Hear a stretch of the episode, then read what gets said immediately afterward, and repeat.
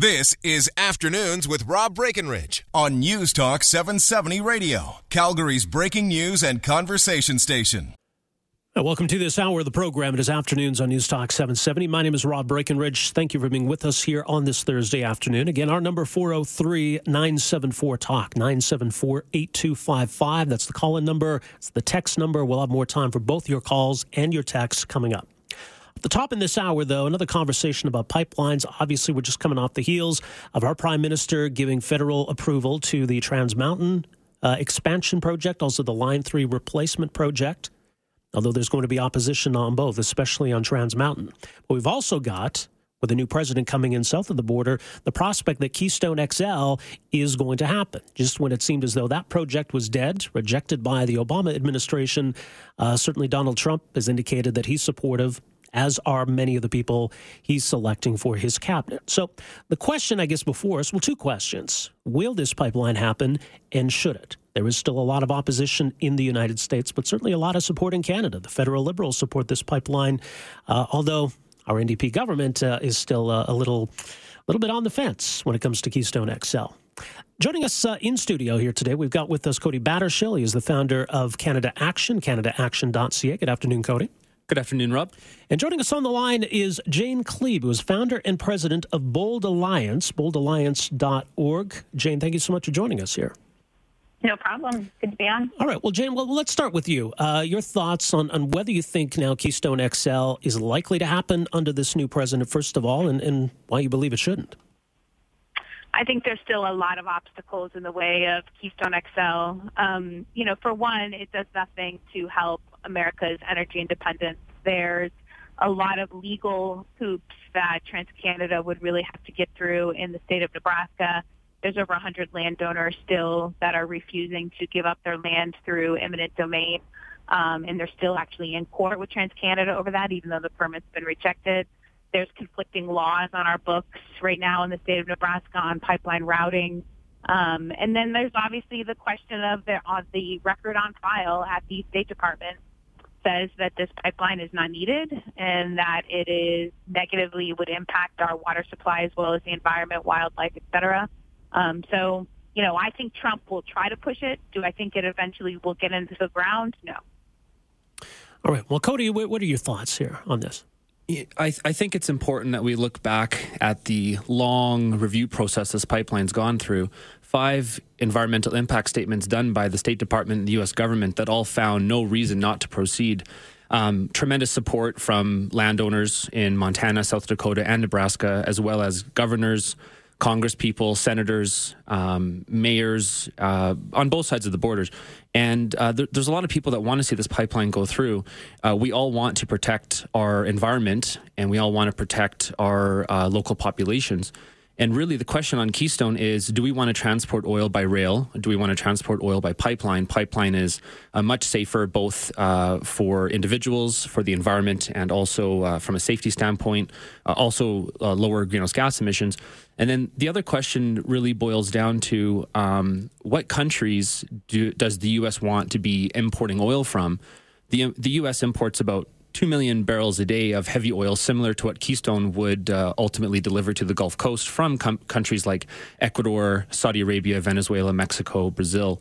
And so the question here, really, after years of review and, and, and just, just an exhaustive uh, process, is you know, global oil demand's increasing. And if you really honestly care about the environment, if you care about global human rights, if you care about Canada's relationship with the United States as each other's uh, best friend, ally, and largest trading partner, you know, the more oil that the United States can source from Canada, the stronger um, North America's economy will be.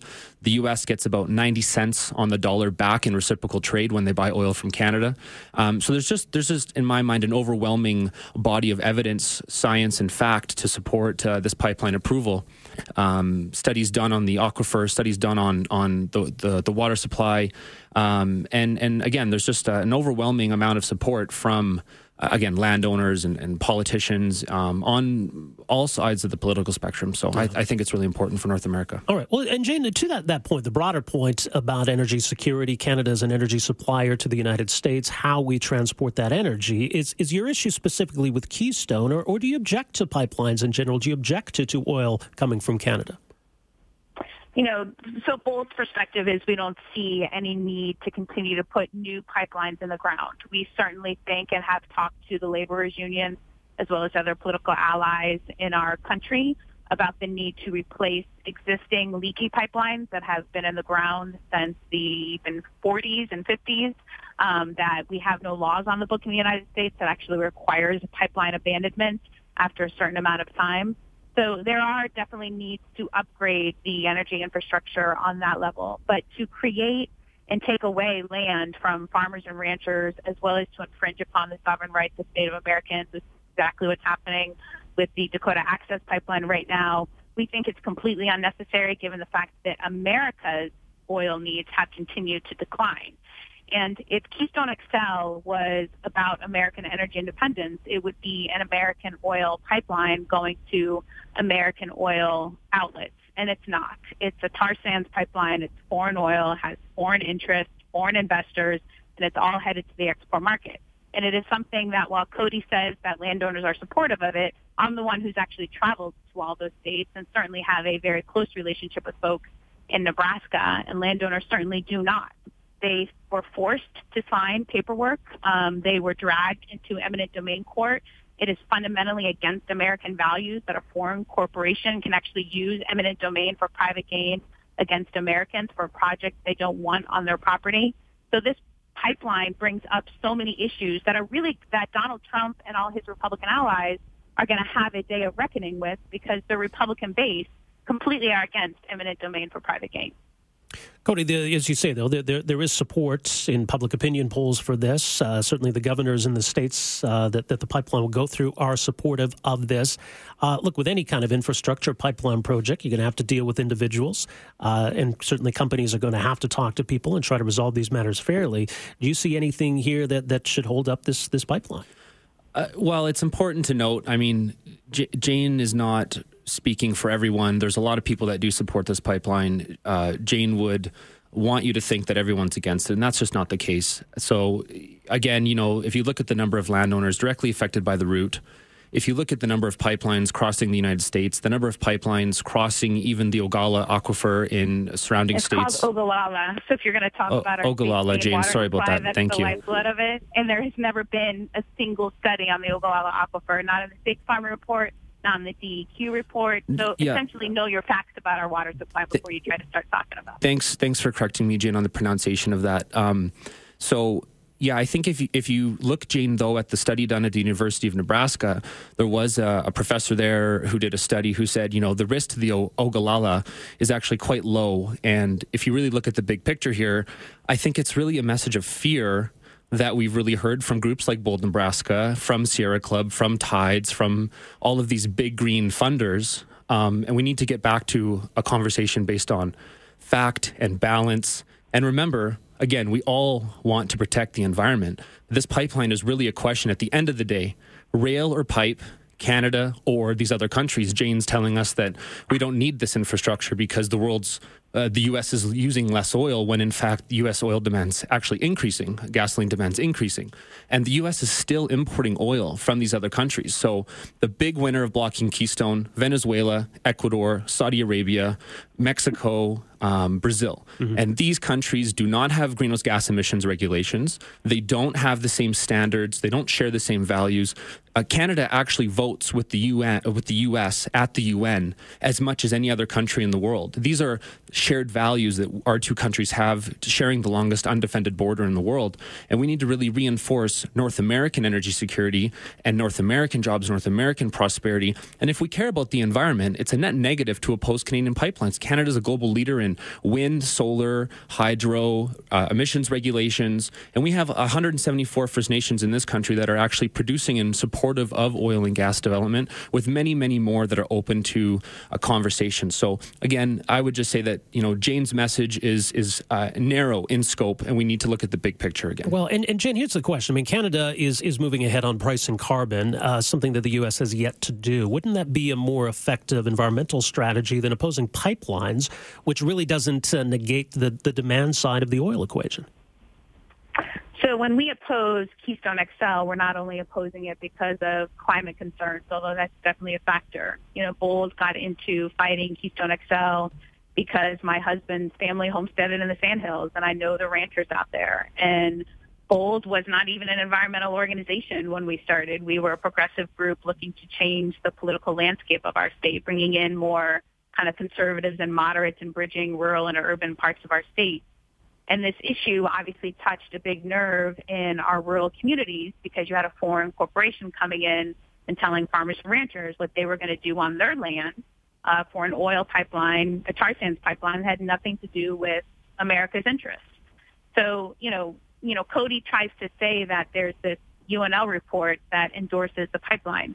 There's only been one report written by the University of Nebraska, and that was done by Dr. Stansbury. And it says that this pipeline not only risks the Ogallala aquifer, but it risks various rivers. It risks Omaha and Lincoln's water supply. It risks all the different wells that are along the pipeline route. And so I think he's referring to a retired professor who did a TV ad for TransCanada, but that's not the University of Nebraska.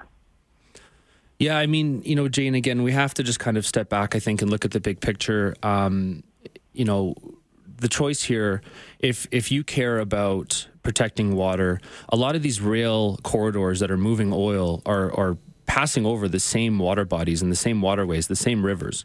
Um, I just, I, I really have uh, trouble understanding where uh, a group like Bold Nebraska, um, you know, often claims to represent everyone, when in reality we need to have that balanced and nuanced perspective looking at the context and the perspective of this, there's existing, uh, you know, there's over 10 pipelines. I think there's almost 20 pipelines potentially that cross the Canadian US border.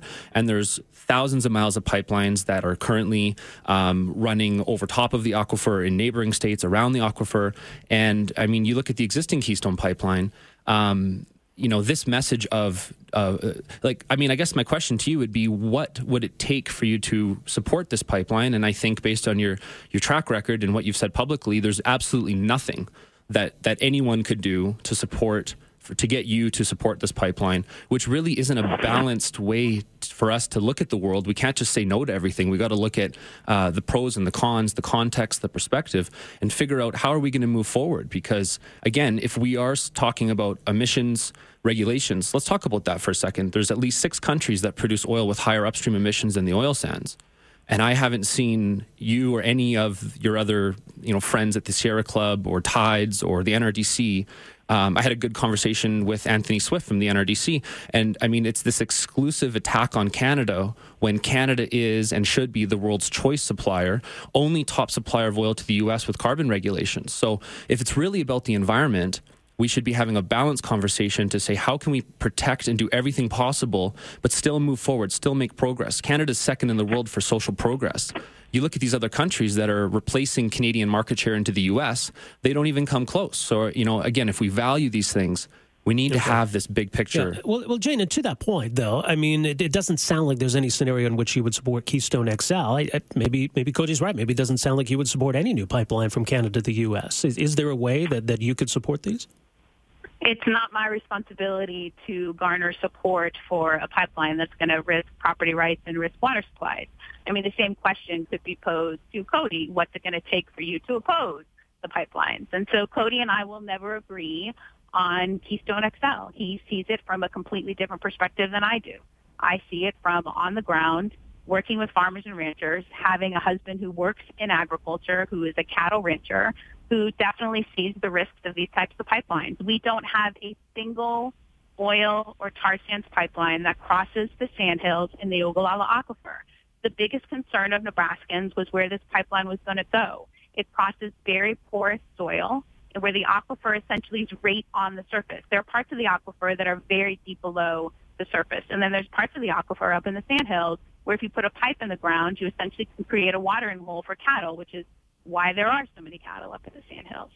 Okay, and so now- I think these ridiculous arguments that Cody tries to put on that says that, you know, if we don't get oil from Canada, we're somehow then saying that we love Venezuela. It is the most ridiculous argument. What we want to do in the United States is start to transition off of fossil fuels so we can actually have sustainable communities, not only for our kids, but for kids down the road, protect our water supplies, and to create new forms of jobs in the United States. Okay, uh, but the question I think here, the point is that that's that's long term. In the short term, in the near term, U.S. No, oil it's demand is going to grow. Well, U.S. oil demand is going no, to grow, US, though, isn't it? U.S. oil is not growing, though. I mean, that's the that's the that's the point.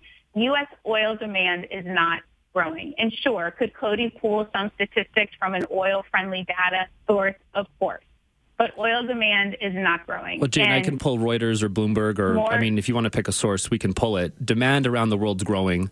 We need to replace demand, uh, supplies that are you know coming off. world may be growing, And- and in the demand United States, is gasoline not. demand And is we up, are Jane. not going to start shouldering the pollution and the carbon impacts of tar sands because you guys want to get your product to the export market.